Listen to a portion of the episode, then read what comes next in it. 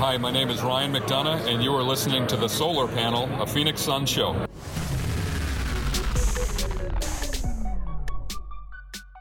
I'm Tim Tompkins. I'm Greg Esposito. Ahoy, hoy. And I'm Dave King. How y'all And- doing? Today on the show, we are going to have some playoff talk and talk about how early exits by some major teams might actually impact the Suns this offseason. Suns combo guard options in free agency or through the trade heading into the offseason. A Q&A with fans and ballers, including a lot of free agency, salary cap trades, et cetera, et cetera. And of course, we will hit the rumor mill. Uh, so guys i you know I, what what do you think about the the two exits um, both from the raptors as well as from the bucks Uh, better chances for some for the Suns to get one of their better guys on their team next year. That's what I thought.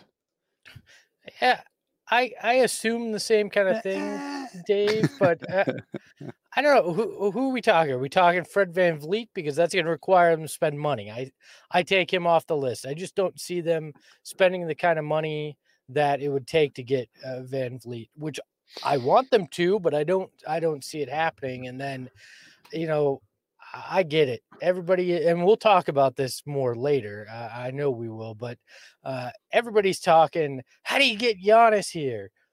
And I just, I, I'm, I'm not gonna fall into this hype. Are you already going to crap all over a big segment of our show? No, I, on, we Greg. will talk about it, and I will explain my feeling. But I'm just, guess what? Espo's pessimistic. Who would have guessed? No. that's, that's how I feel right now when it comes to this. So, uh, but yeah, I mean, I, I'm in the minority.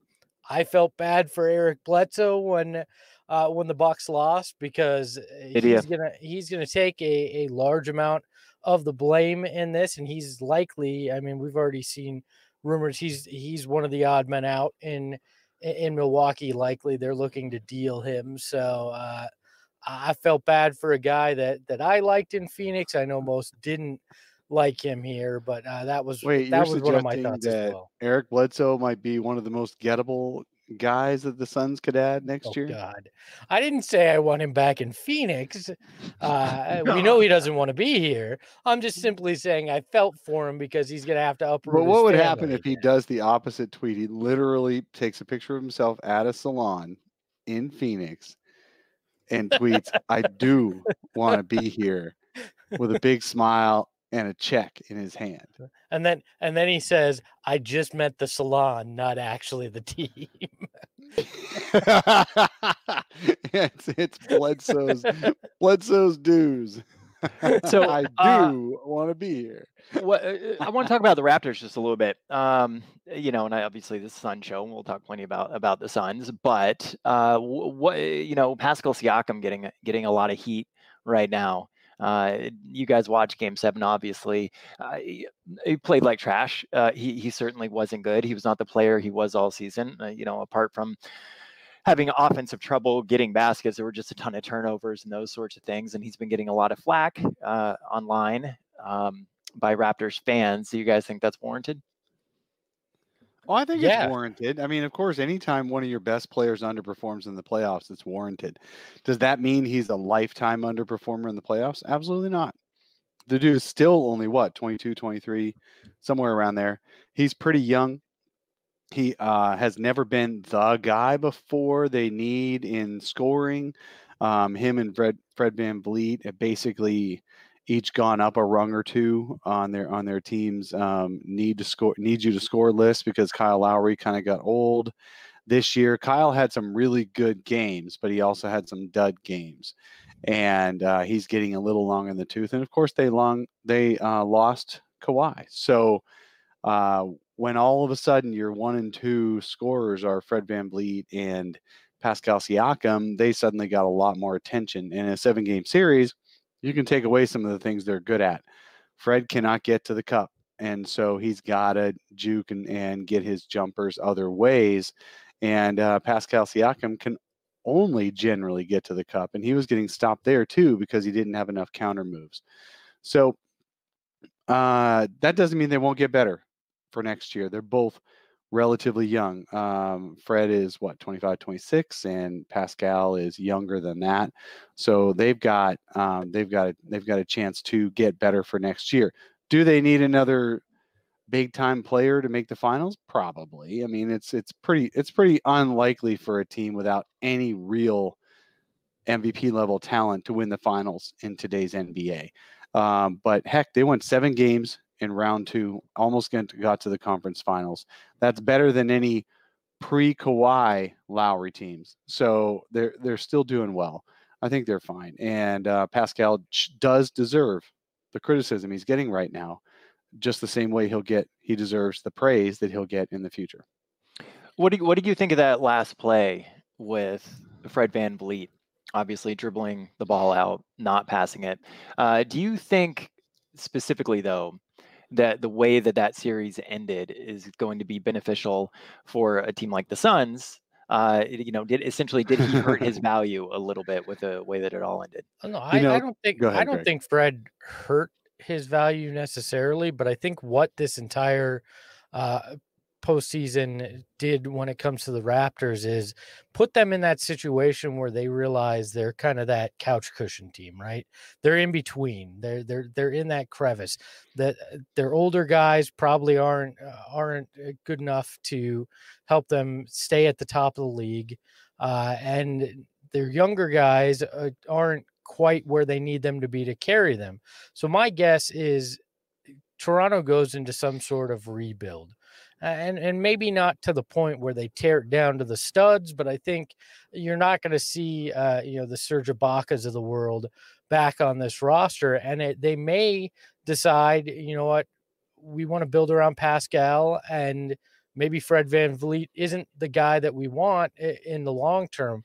I don't think it hurt his value around the league, though. I mean, one shot like that in a series that uh, he played his ass off, and uh, I don't think changes that value that much around the league. Uh, everybody that's watching right now on on the YouTube. And uh, by the way, if you're watching on YouTube, uh, this is absolutely available as a podcast. So uh, wherever you listen to podcasts, go ahead and subscribe there. But in the background, Dave has a poster that I've never seen before. Uh, you know, I got Ricky Rubio, Mikal Bridges, Devin Booker, all the all the Suns play. Well, most of the Suns players, nine of them. Where yep, where did you get that from? Uh, Craig Hamill. He is a huge Suns fan on Twitter, and I've met. He also comes out. He's uh, oh God, I hope I'm not getting this wrong, Craig. It's Scotland. I'm pretty sure you're from.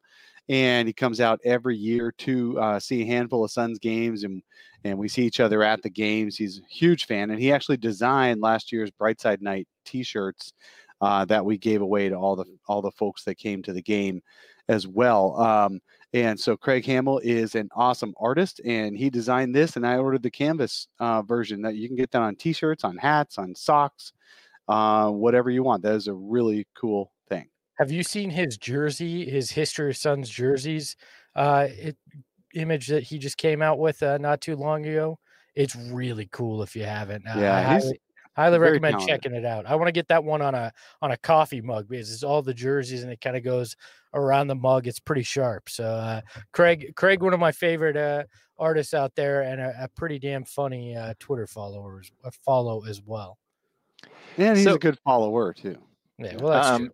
Giannis just met with Bucks ownership, talking about the future of the franchise.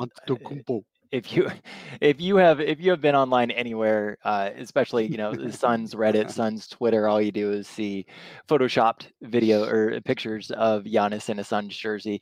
Uh, uh, seemingly unlikely, but you know, let's talk about it hey, you can Photoshop anybody into a Suns jersey. I mean, that's that's the beauty of uh, the internet, right? The problem here is, uh, for me, it's going to be cost prohibitive unless you get a guarantee that Giannis is going to stay.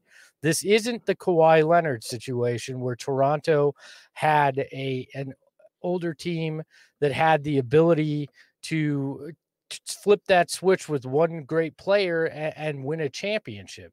This is a Suns team that hasn't been to the playoffs in 10 years. They've got a majority of their roster has never experienced the playoffs. So one year of Giannis, I don't think takes you to the top of the mountain, especially in a tough West.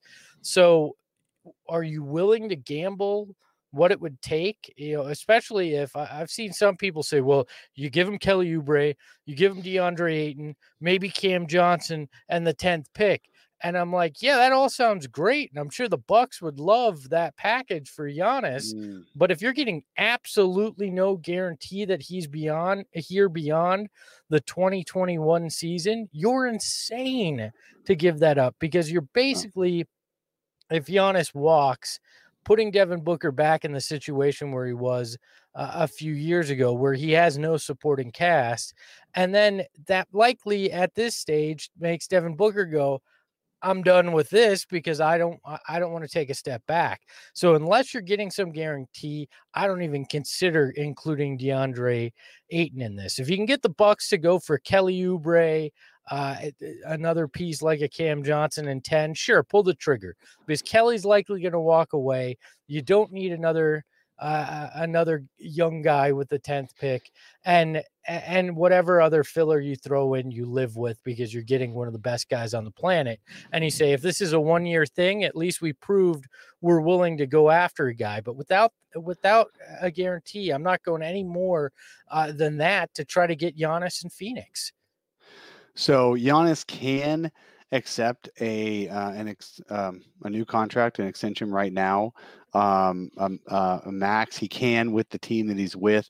I'm, I have not looked at the CBA rules lately, so I don't know if a team he's traded to gets the same rights to re-sign him as the uh, as the team he started with. There's some weird rules on super maxes, but he might be that might only be first uh, first super max versus second. I don't 100% know, but he is eligible to agree to a max extent, max extension this offseason with the Bucks. If he could agree to that and he did a verbal agreement to that, um, I would go ahead. Obviously, I would trade Ayton. I would trade Mikal. I would trade anybody to pair him with Booker and see what happens over six years. But you're right, Espo. I would not give up Da and Mikal or anything like that uh, for a probable one year rental because he's only gotten to um, you know, he hasn't gotten all the way to the finals. Now, if this was a one year of Kawhi, hell, every team in the league should be fighting for one year of Kawhi. I mean, this Kawhi is on track to potentially be finals MVP for his third team and win a championship with his third team. And the dude is not even 30 years old, I don't think yet. Um, so it's it's pretty crazy uh, that yes, I would give up whatever to get Kawhi for a year, for sure. But um, getting Giannis for a year, not so much. I, Look, I do wonder why would if Giannis can go somewhere, right? If he really wants to force his way out of Milwaukee, why why the hell would he pick the Suns? Uh, nothing against Suns, great team, but why wouldn't he just choose a different franchise to go to? Like what what about the Suns would you say that's where I want to be? He'd pick the he'd basically be picking the Milwaukee of the West. And I don't mean that. Uh, I've lived in both cities. I've I've seen both teams uh, up close and personal. I don't mean that as an insult. It's just the simple reality that Milwaukee and Phoenix are are mid market teams when it comes to the NBA, and in the end, they they have not been able to get over the hump. Uh, I, I, mean, I know Milwaukee did with uh, with Kareem Abdul-Jabbar back in the '70s, but since then they've they've very much been like the Suns. They've got to conference finals. They you just they can't get over uh, that hump. And and look, let me be very clear. If it were a guaranteed championship next year with Giannis, I'd give up anything that wasn't nailed down to the floor, right? Uh, even if it was a one year rental and you got the the Kawhi situation, yes, I'd give up anything for that. But eh, but without that guarantee, I just and, and to Tim's point, I just don't see Giannis Antetokounmpo who could pick any anywhere in the league. He could basically eh, pick any destination he wants and likely find a way to force himself there.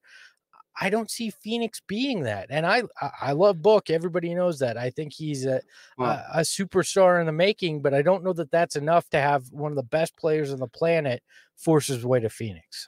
Well, definitely the Suns are not uh, and LA Lakers. And not even, I mean, the Knicks used to think they were kind of an LA Lakers, and they're not. Boston can't even get the very best free agents in in the years that they wanted to get the very best free agents. There was a couple. Dallas couldn't even get the very best um, people to to want to play for them uh, when they were trying for the big hits. So to say that uh, players wouldn't pick Phoenix is fine. Uh, there's very few franchises that players force themselves to, and uh, very few of them are outside Southern California. So it's okay. Uh, he might he might force himself to Miami. I would, if I was him. Miami's another great place for a young guy to go that you know every year is going to be competitive and they're going to play over their heads. I might even force myself to Toronto if I was uh, Giannis because of the the magic that they're playing with and and the fact that they go further than they're supposed to. Um, I, I would do something like one of those two, um, and also uh, one of the LA teams. But you don't always get to pick who you're traded to, and uh, and and I know we know that AD chose the Lakers, and he got traded there, but that's almost never really the way it goes. Um, so I really do think that if the Suns picked up Giannis, it would probably be a one-year rental, and you cross your fingers like Toronto picking getting Kawhi for a one-year rental. It turned out to be the one-year rental they asked for, and they got it, and it was worth it for them.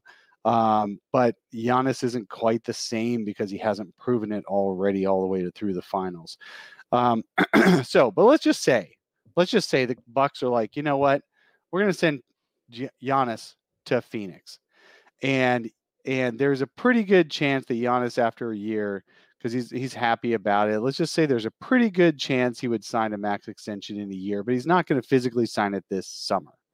So you've got kind of a verbal, yeah, this sounds good, and you've got a a trade partner in the Bucks.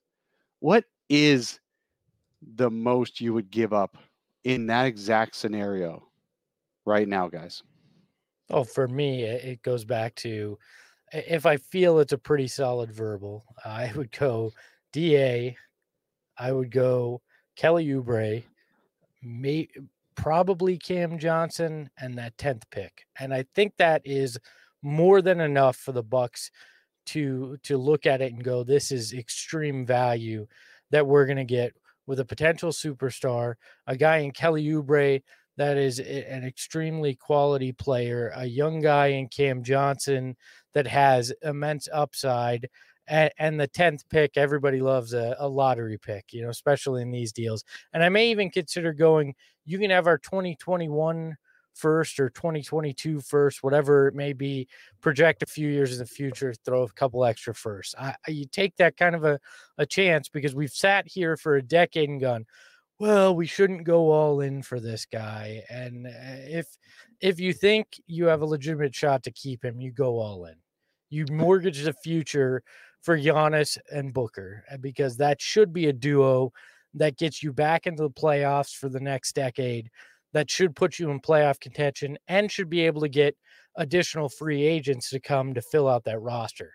So I, go I go all in on that. And let's be honest, the Milwaukee Bucks freaking owe the Phoenix Suns fans after uh, after that coin toss because everybody thinks that's what started whatever this curse is that uh, that Phoenix has. Uh, you owe us Milwaukee. So suck it up and take whatever we're going to offer and, and enjoy it. Is is what I have to say to Bucks ownership and the front office. Omar in the YouTube chat says Oubre and Rubio for the tenth pick, or and the tenth pick, excuse me, for uh, Giannis. I don't quite think that's enough. Um, I would say if they DA, take it, sure. Yeah, right. Um, DA plus future first and, and future pick swaps.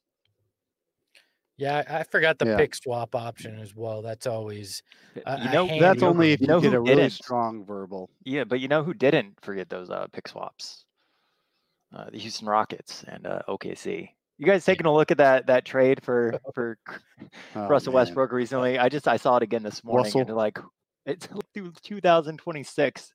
It's uh, first rounds plus pick swaps through 2026. Yeah, Houston's uh, in deep. Even though they made they made it past, they barely made it past Chris Paul and the Thunder. And now, oh. I mean, you look at uh, Russ and James, and they're 31 each, 31 years old each. They're they're in deep.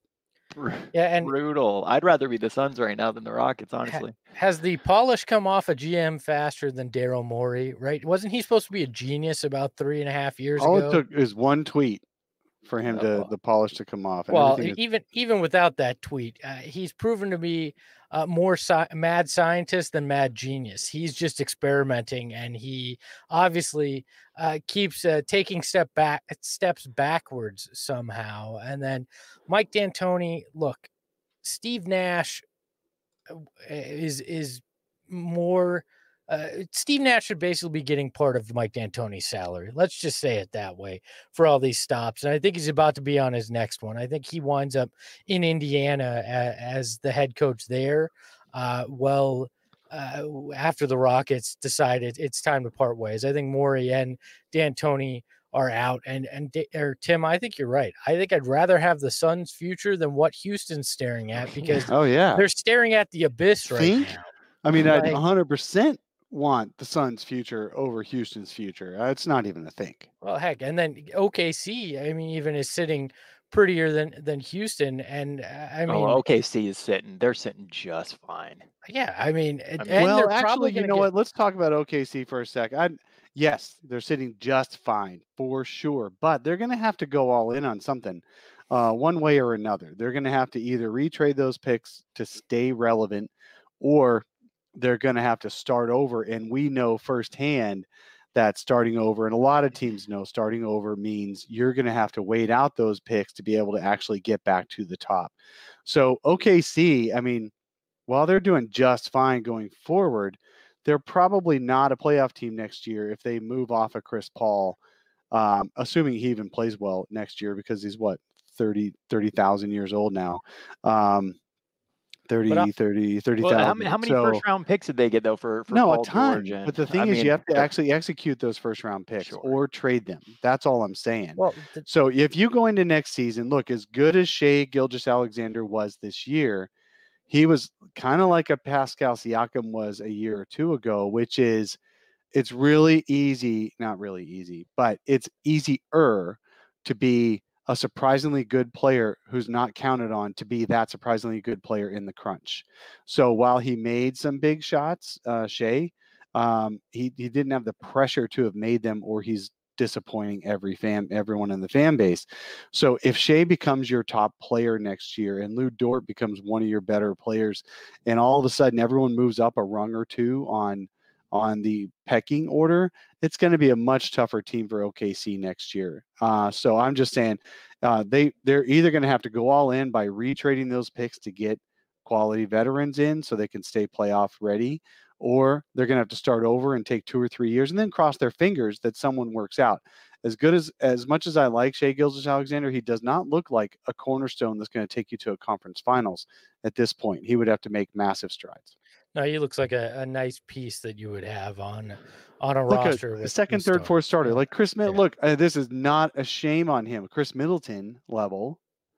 You Mhm. know, Khris Middleton is a multi-time All-Star, but cannot carry a team. He carried he carried the Bucks for one half of that playoff series, right? Um, but he had tou- he had a tough time because he didn't have every trick in the book. Like I, I speaking of the book, uh, I think Devin Booker has a much more versatile offensive game for the playoffs than a lot of the guys that um, made it into the playoffs uh, this year. So um, he might be a Khris Middleton type shape. So we'll we'll just see. You're talking OKC though. There was that uh, rumor from uh, from Scoop out there that uh, that the Suns are one of six teams that are interested in Chris Paul this offseason. and I just I don't I, I don't understand that at all. Like Well, look in in a microcosm, in a in a um, you know, in the fishbowl, right, of the bubble, Chris Paul might have helped the Suns. Um, let's assume they actually made the playoffs because they couldn't have done any better in the bubble than they did. no, they but let's assume have, they yeah. got into the playoffs and had Chris Paul, this Chris Paul, this version right now, uh, leading them. He probably would be marginally better than Ricky Rubio because he's just that a little bit better than Ricky Rubio. That's no shame on Ricky Rubio. Um, so having him there, and if you could imagine in your head a little swap of Ricky for Chris, um, great. But I, I'm not convinced Chris Paul is going to be this good ever again. He's 37.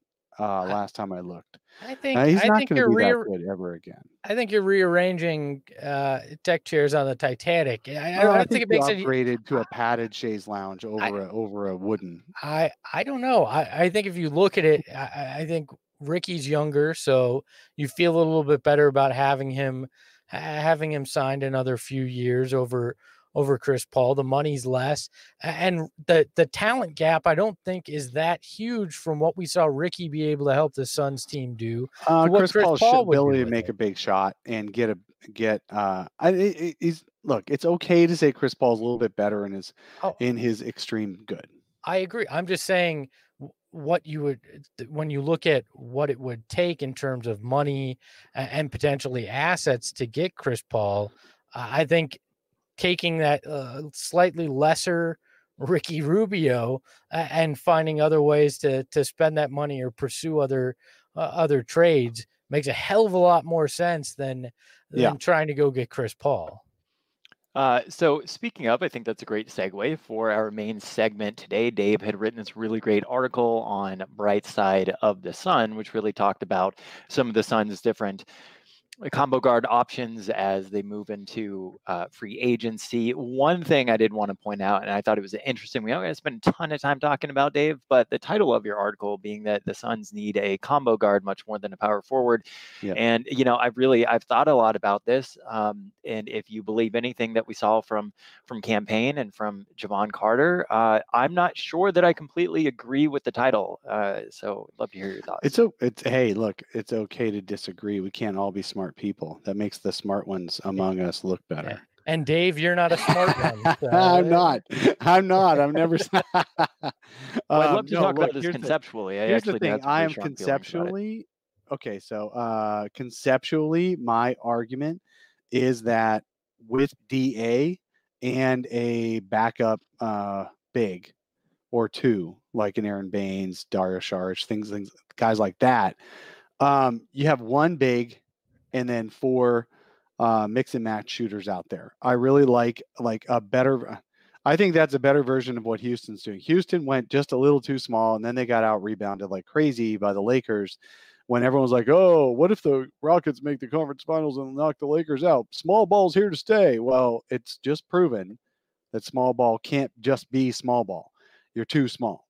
So I would say one big and four shooters out there, four scorers out there, um, is a great way to go. And so I don't think you need a traditional big burly or even big power forward out there. I think Mikal and Kelly and Cam can all take turns at the power forward. You get somebody else that ilk, that size, uh, making it a four man rotation to uh, absorb injury and things like that. Great. I would add to that before I would add a six nine six ten guy um, to the like people have said, oh, Serge Ibaka next to Da. No, actually, Serge, Serge Ibaka instead of like the minutes Da is resting, that kind of thing, as the one big. That's what you're going to be doing in the future, um, I think, and that's so. That's my my argument is assuming Da's playing the five, and assuming Da's playing the five, you don't need a uh, a big guy next to him anymore. That's my argument. Sure. So uh, get that. Totally. But tell us, tell me your totally agree. Your So, disagreement with that. When when you think about improving a team, right? Um, and if we were going to, for simplicity's sake, uh, break this down into two K scores or whatever, right? And I this really reminds me a lot of, of what Philly did. So Philly went in and they spent a, a ton of money on Al Horford, right? But Philly already had uh, all-star level Joel Embiid. So adding an Al Horford, no matter how good Al Horford is, really only raises how good your team is um, minimally, right? And and so if you are really looking to improve your team, you go to the the biggest position of weakness. And now with the players that the Suns have, I just don't feel like that's a position of weakness. So if you're going to go all Okay. in with whatever cap that they have, sure, it would make your team better, but it would make your team better marginally. Uh, whereas that money could be better spent on uh, a, a solid backup for, Well- or even a starting uh, power forward, whatever the case. And I do realize that there's a lot of statistical data out there that shows that the Suns starting lineup um, playing small ball was actually very successful, et cetera, et cetera. Um, but I guess part of this also comes from really believing in what we saw from uh, Jevon Carter and, and Cam Payne uh, in the Mhm. limited play that we saw in the bubble. Yeah, no, definitely. Okay, so here's and, and Espo, sorry, but let me one more little point, and then I'll, we'll let you go.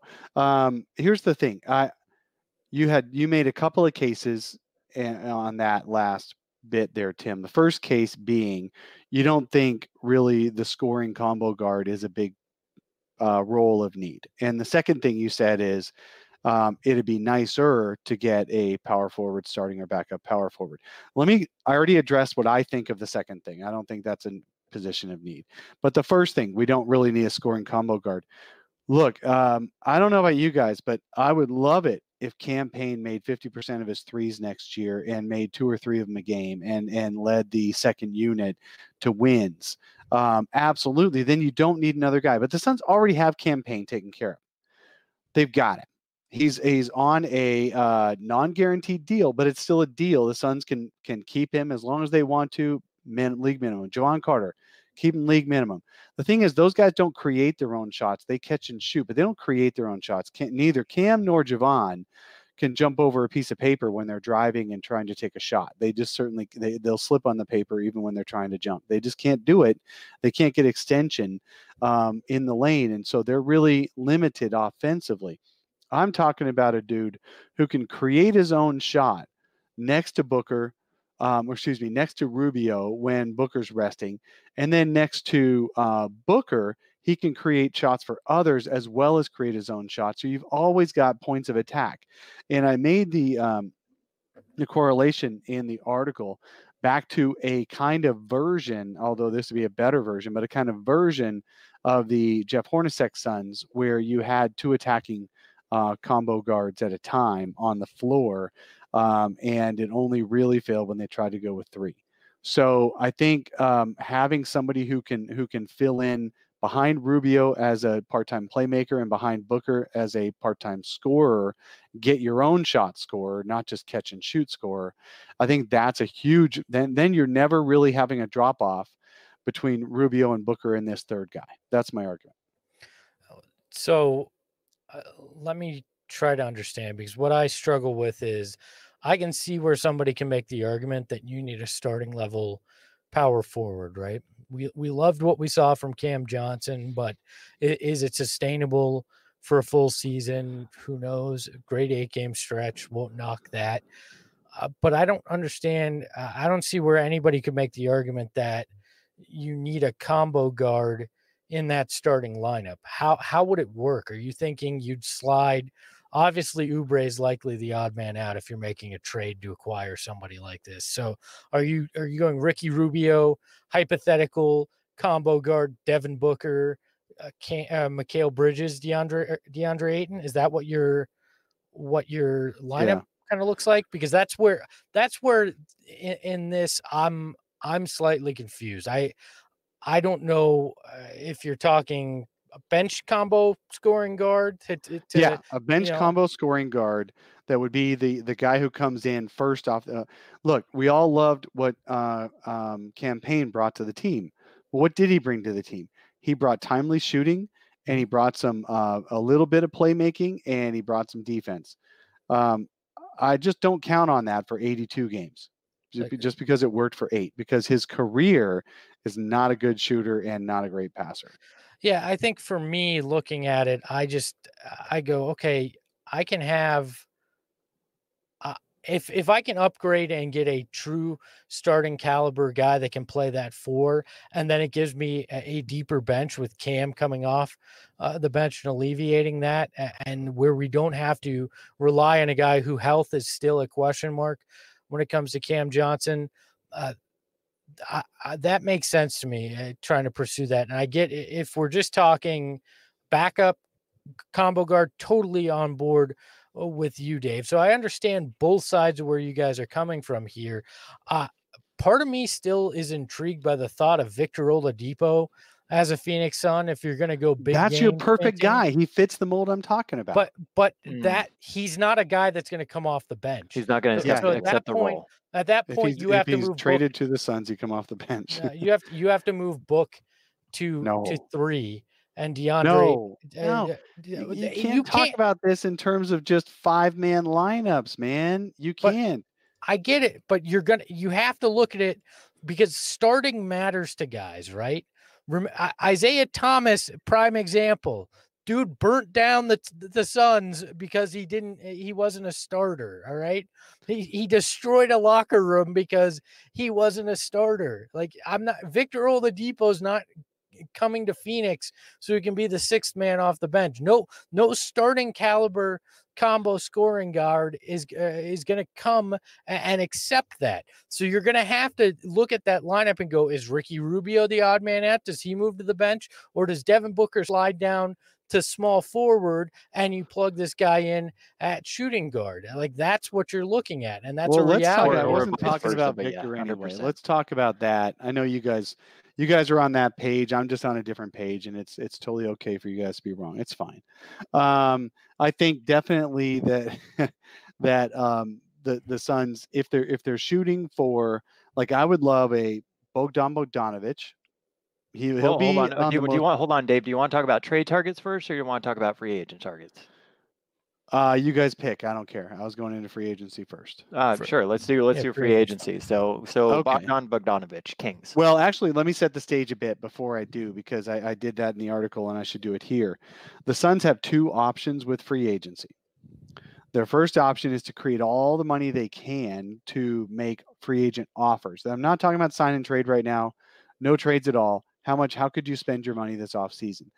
The Suns could create a bunch of space, but they'd have to renounce all but eight players. Now, granted, the eight players are six. Six of those eight players are their top guys, um, so that's great. But you lose all your depth and all your pending free agents like Aron Baynes. You got to let for sure let him go. Uh, Dario Saric, you got to for sure let him go. You're definitely letting go Elie Okobo, cough cough. Um, you're definitely letting go some of these other guys um, who were basically the back half of the bench. Okay, um, and then you can create up to even let's assume the salary cap stays flat this offseason at 109 million suns could create almost 20 in space. 20 for the first year salary meaning you could on a four year offer you could average the salary could average like 22 23 so given that number if you wanted to go big like that for one big free agent then uh, what you can do is you can get 18 to 20 million available. You could potentially make an offer for fred van vliet you could make an offer for Bogdan Bogdanovic, or um, even if you want to spend um, like big money on short, short term, you could even make a big offer to Goran to bring him back for his third round with the Suns. What do you think of those three? Uh, with Goran, I, I so I read your article. I thought it was great. Thanks. I guess the the big question I had is why wouldn't he just re-sign a shorter deal with the Heat? Oh, of course he would. I'm just saying, would you? Would the Suns could make the room to make the offer? And what if Goran really, really does, in his deep, deepest hearts, want to pick Phoenix, even though he's been, um, you know, bitching about them for years? It's kind of like your first love, right? You complain about how that broke up, but if she ever wanted you back, maybe you'd be like, really? She wants you back? So it's it's quite possible. What if? Would you do that?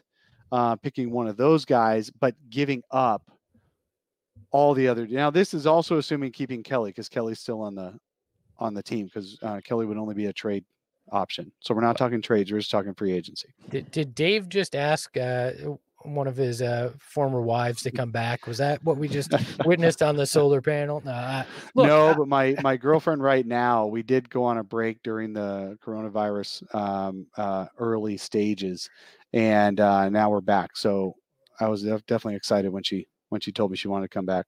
we were on a break. Anyways, uh, Mhm. any- Yep. so we uh, don't talk about what happened on the break.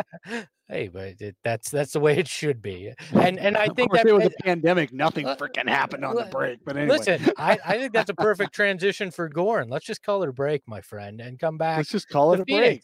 Look, Right. I, Goran Goran loved the thought of being the the next Steve Nash in Phoenix, right? And I think something about Phoenix probably still is appealing to him, even though he's had two stints here that ended in in bizarre ways, especially the first where he gets traded for Aaron Brooks, and they had to include a first round pick with him. One of the worst trades in Suns history. But I, I think I- think Goran Goran Hey, is you know, what, sorry, sorry, you know a stat I saw just the other day.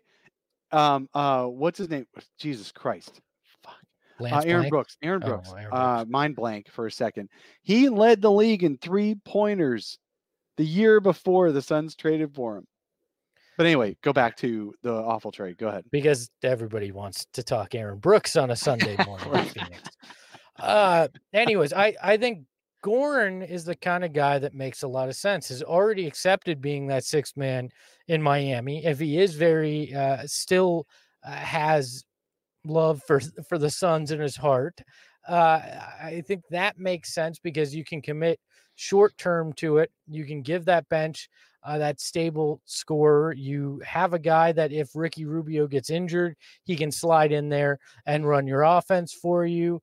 Uh, I think there's a lot of intriguing uh, things about that. Now, granted, uh, my view is skewed. I have never lied to you guys on this show. I'm biased as hell, and I love Goran. Haven't gotten to know the guy. One of the nicest of human favorite beings I players ever. ever. Yeah, one of the nicest human beings I ever got to spend time around while in Yep, while in same. the NBA. So so that clouds my judgment right there. I'm not going to lie, but I think you look at it and he makes a lot of sense because he's going to accept the role. He's going to come in. He's going to be able to do what what you want. Now now Bogdan Bogdanovic is, is very interesting as well because he's young. Uh, He's likely got a lot more uh, potential that he can reach, and he already started to show in uh, in Sacramento what he can do. Now, is he going to be cost prohibitive? Maybe. I don't know. Is he one of those guys that feels like I need to be a starter because that's that's the way uh, you know I'm going to prove myself in this league? There's a very good chance. So there's there's question marks from that standpoint. What I don't like about the scenario though is you have to you have to gut the back half of the roster to just get enough money to have the conversations with these guys. I mean, Yeah, Fred Van, Fred that Van gets Vliet you also also marginally tempting. improves your roster, right? So I mean, when you're when you're gutting that for uh, you know a marginal improvement, you know, really, what's the point?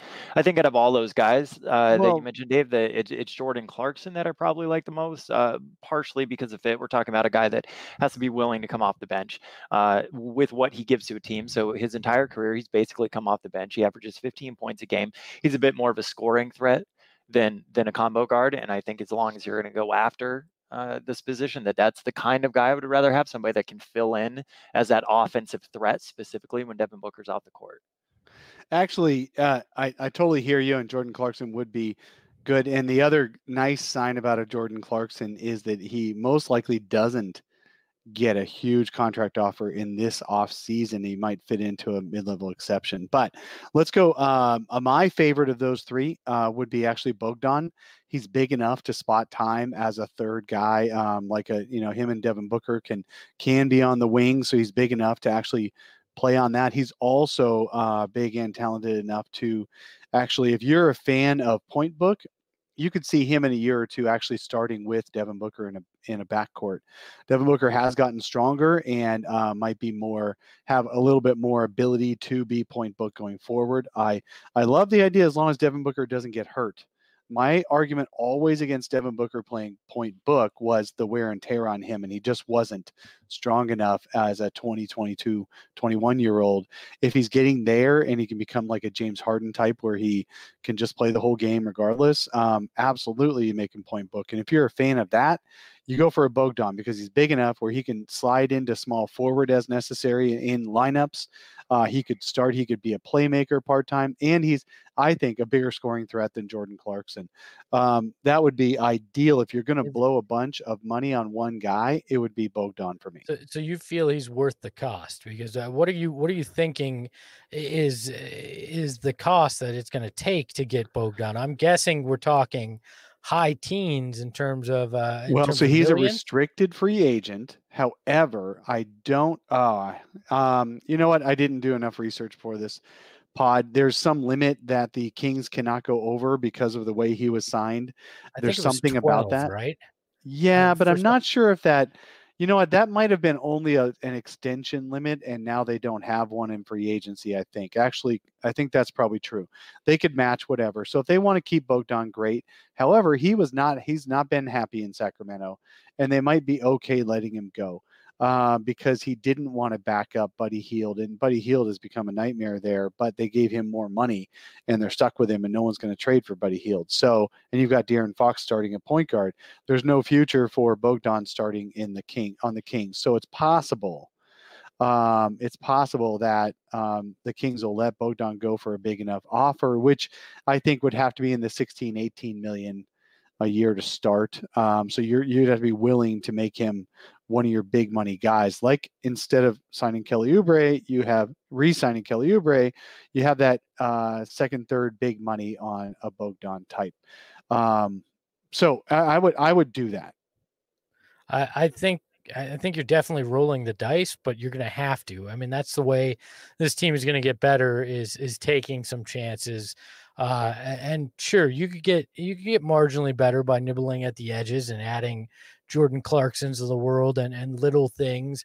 But if you're going to take a giant next step, you're going to have to uh, take a chance. And, and maybe Bogdan's that type of guy. I'm fine with it because I already got a Bogdan Suns jersey, so I'm good to go on that front. but, uh, you know, like I, he's intriguing. Uh, I, I, know you've you've been He'd in be love one with of the few draft while, picks Dave. we could always pull out the rookie um, draft night picture of him in a Suns hat because they made so many freaking trades. A lot of the Suns' best draft picks don't have a Suns hat on. Da and Bogdan to be about the only two. it feels like. Yeah. Um, yeah. Okay. It's, let's. It's, let's it's do... a hard one though, right? Because because you know to your yeah. point, there's an opportunity cost and and free agency as as well yeah. as there's an opportunity cost in trade candidates. So for trade candidates, and I guess we should preface this by saying that the, the major assets that the Sun have the Suns have right now is number ten picking Kelly Oubre. Yes, we do see some some YouTube chat saying why is is do people want to get rid of Kelly Oubre? I'm not saying that we do. Just that's a definite asset. Okay, fair no, enough. I don't. I want to keep Kelly, but if you can make your team better at a different position, you do that. That's that's what all of this is. Is all of these are does this make your team better? And the Suns, by no stretch of the imagination, are in a point where we should be saying uh, no to making the team better, right? Like that's a, that's not where they are in their trajectory. Well, uh, and they, every conversation had, has to be around the Suns being playoff eligible, playoff pushing for next year, not building for the future. Yep. Um, and so to to an extent, right? Uh, and so Dave, you know, because there's there's short term and a long term term cost. Uh, you had trade candidates: Dennis Schroeder, Evan Fournier, Patty Mills, and Luke Kennard. Why did yeah. you pick them? Yeah, again, only talking about the combo guard potential. Okay, so it, obviously, if you want to go for a different position, great, do that.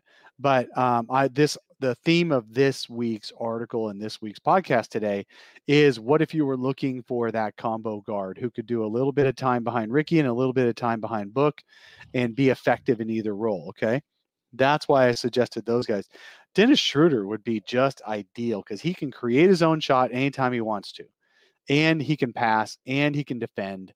Um, the only thing is the Thunder might want to keep might want to keep him, especially if they, they, trade Chris Paul. Would they though? Because with Shai Gilgeous-Alexander, if they're going to go into a, a, mini rebuild, he may be a guy where okay, you deal Chris Paul, and then you look and you go, we really don't need these these two guys because we're not trying to win right now. I could see Schroeder being the another guy that that that they move off of, especially if you make the right offer. If they're if they're accumulating draft picks and maybe you look at that at trading that like 10th pick and and something to help the salaries match and that's probably a big something but you know uh to to try to get a shooter because we know Presti loves to wheel and deal. We know Presti uh basically gets aroused by any the thought of a lottery pick so i you know he's intrigued just when you pick up the phone and you go what do you think about number 10 big boy? And you know Presti's like i'm interested all right i'm in well, how do we make right this here, work you know you know so uh, so you know he's like eh, all right I, I, maybe i'm intrigued and i think i think Schroeder is that kind of guy that you go okay ha, has enough experience where you feel like you know what you're getting uh, and, and has that has that ability i'm intrigued by that if you can if you can actually get uh, Sam Presti and OKC to dance. You know. Hey, I want to respond to GW King Shaw. Uh, trading Oubre is building for the future? Question mark. No, see that's not. Uh, you don't trade Oubre just to trade Oubre. You trade him to get significantly better at another spot. Otherwise, you keep Oubre. I love Kelly Oubre. I want to keep Kelly Oubre, but it's not building for the future just to trade him. It depends on what you get back. If you get back a piece that, see, the thing is with Kelly, you've got Mikal and Cam who play basically the same role. And so uh, you're looking only if you want to improve a different role on the team. That's it. You don't trade Kelly for another guy who's going to be exactly like Kelly. You just keep Kelly. Um, but you definitely, um, if you need to balance out other parts of the roster, then you do it then. Uh, Look, That's the only reason to trade him. Let me on the Kelly Oubre topic. Let me say this louder for the people in the back to hear. The problem with Kelly Oubre is he's a free agent after this year, and the level of money you're going to have to commit to him probably means you're moving on from a Cam Johnson or Mikal Bridges uh, long term uh, because you're going to be all in on him being one of your big three for the foreseeable future. And that's what's prohibitive to me. I just don't see them committing 18, 20, 22 million a year to Kelly Oubre uh, in in what when they're going to have to commit if they believe in DeAndre Ayton, big money to him at some point. And you look at it, I don't think a core of of Devin Booker, Kelly Oubre, DeAndre Ayton is winning you a title. And if that's not what you're chasing, then what the hell are we all bo- wasting our time with uh, with this franchise if you're not going after after a So- title? Kelly Kelly's one year left, and the money you're going to have to pay him is what makes him a, a trade option, not not what he does or doesn't offer the team or his ability on the court. It's the reality of the situation in the long run. I wrote about this a little bit in one of our um, Suns rank articles on brightsideofthesun.com. We're ranking all the Suns players um, as far as most uh, most important to the team right now, not two years from now and not two years ago, but right now. Um, and one of the things I touched on in one of the articles this week was that this is a pretty easy offseason for this Suns team. You could run it back pretty much, and nobody only the only guys really on the free agent market are Aron Baynes and Dario Saric, pretty much. Um, however, next summer, oh my God, next summer, not only do you have Kelly becoming a free agent, but you also have what if what if everyone's love for Cam Payne and Jevon Carter and all that, they're probably going to be uh, free agents next summer as well. I expect Jevon is going to find himself not getting offers in free agency because he'll be uh, a lot of guys are not going to get offers in free agency this year. But anyway, you've got suddenly you're talking about DA and Mikal's extensions too next summer. So not only are you talking about a big summer for the team, um, you're talking about extensions for those guys. And the last time the Suns were pending big extensions for rookie uh, contract players was the summer of 2014, which was just abominably scary. Um, so I I would rather just take care of like not having Kelly become a free agent next summer if that's going to be a big worry. Yeah, look, look in a vacuum, you keep Kelly Oubre. Like there's there's no doubt. But when you look at it and the real the reality of trying to build this roster long term, that's why trade talk comes up. It's not that Kelly Oubre isn't a good player. It's not that Kelly Oubre doesn't bring energy to this team, uh, and it's not that he didn't change the culture of this team when he arrived.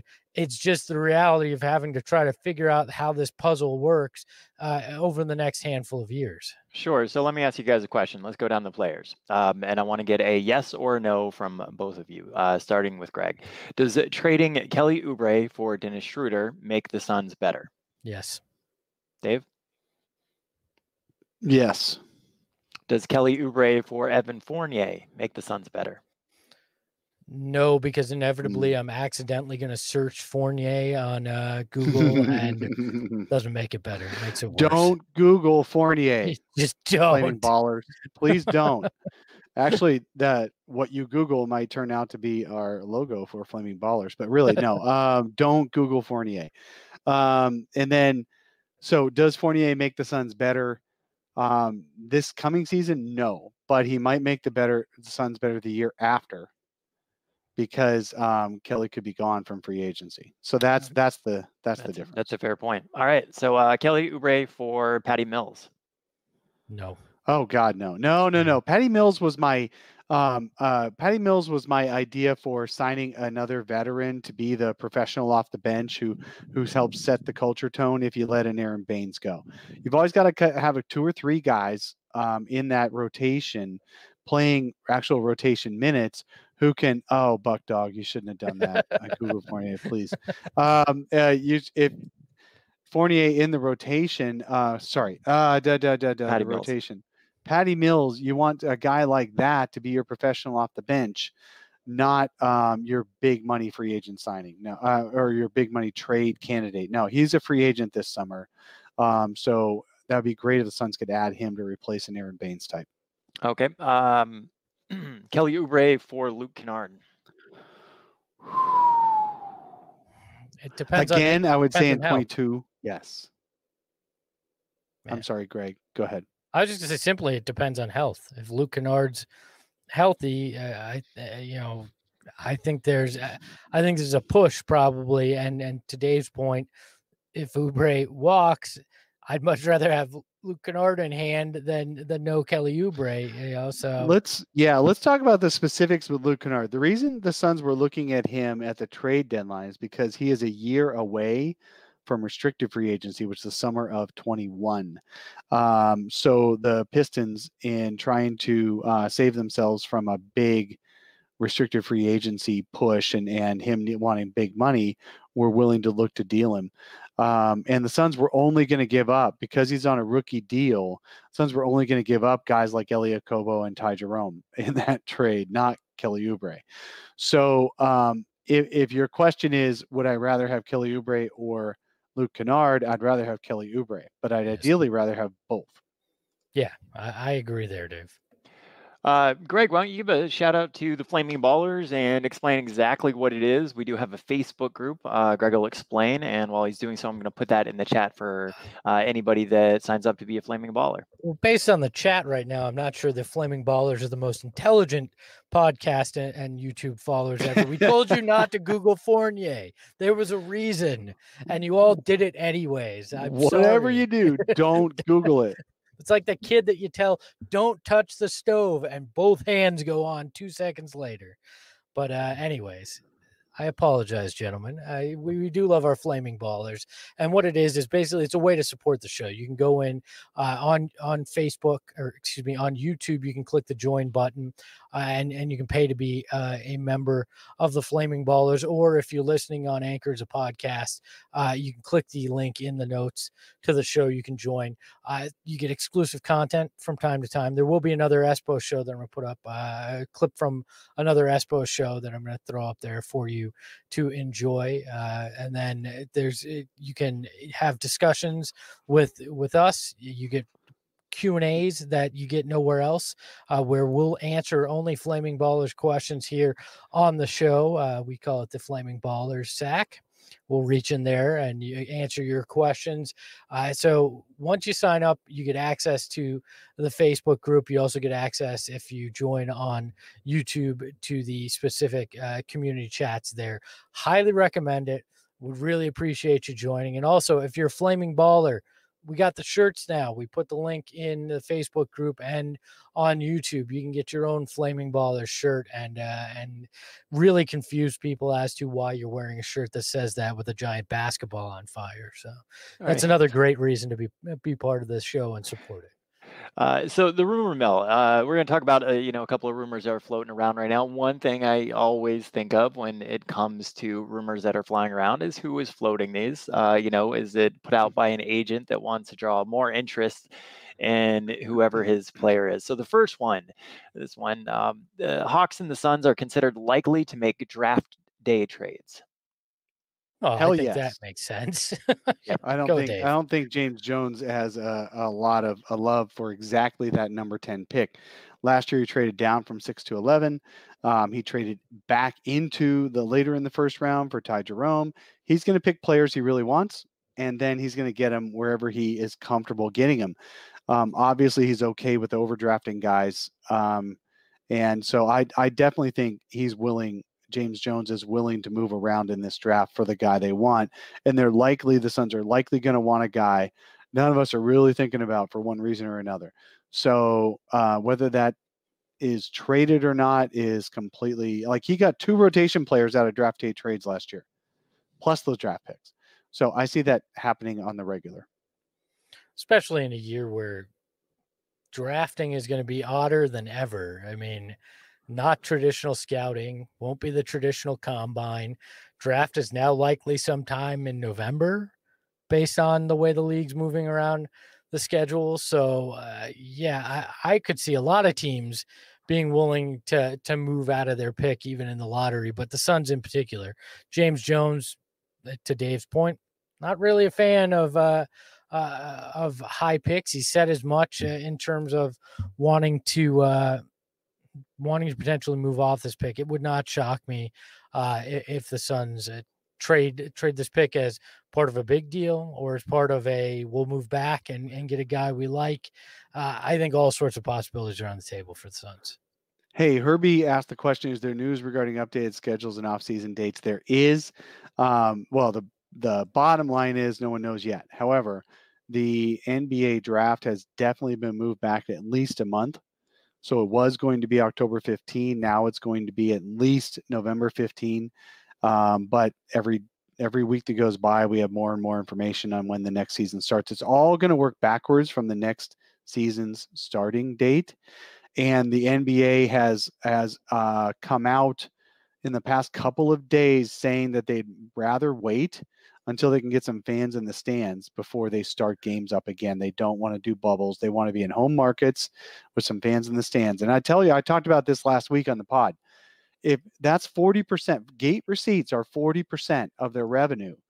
Um, and so you're not going to just go to the bubble if you don't have to. So they had Robert to finish Sarver's this season. broke, is what you're saying.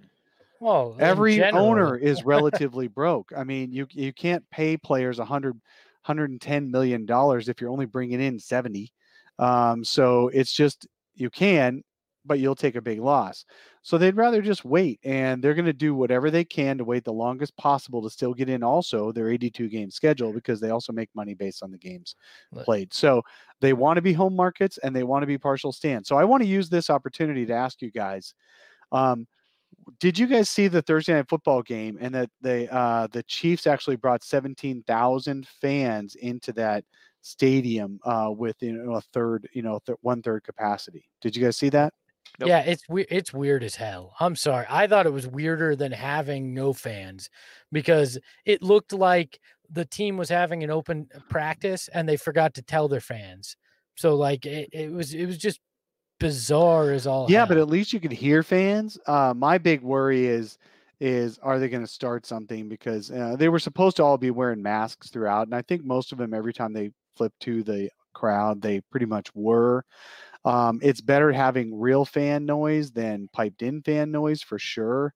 And I watched some of those college football games yesterday, and actually that was weirder with absolutely no fans in the stands. So, man, um, the NFL has a better chance to have a, a successful season than college teams do, because uh, college teams also have their entire campus of of you know students to worry about as well.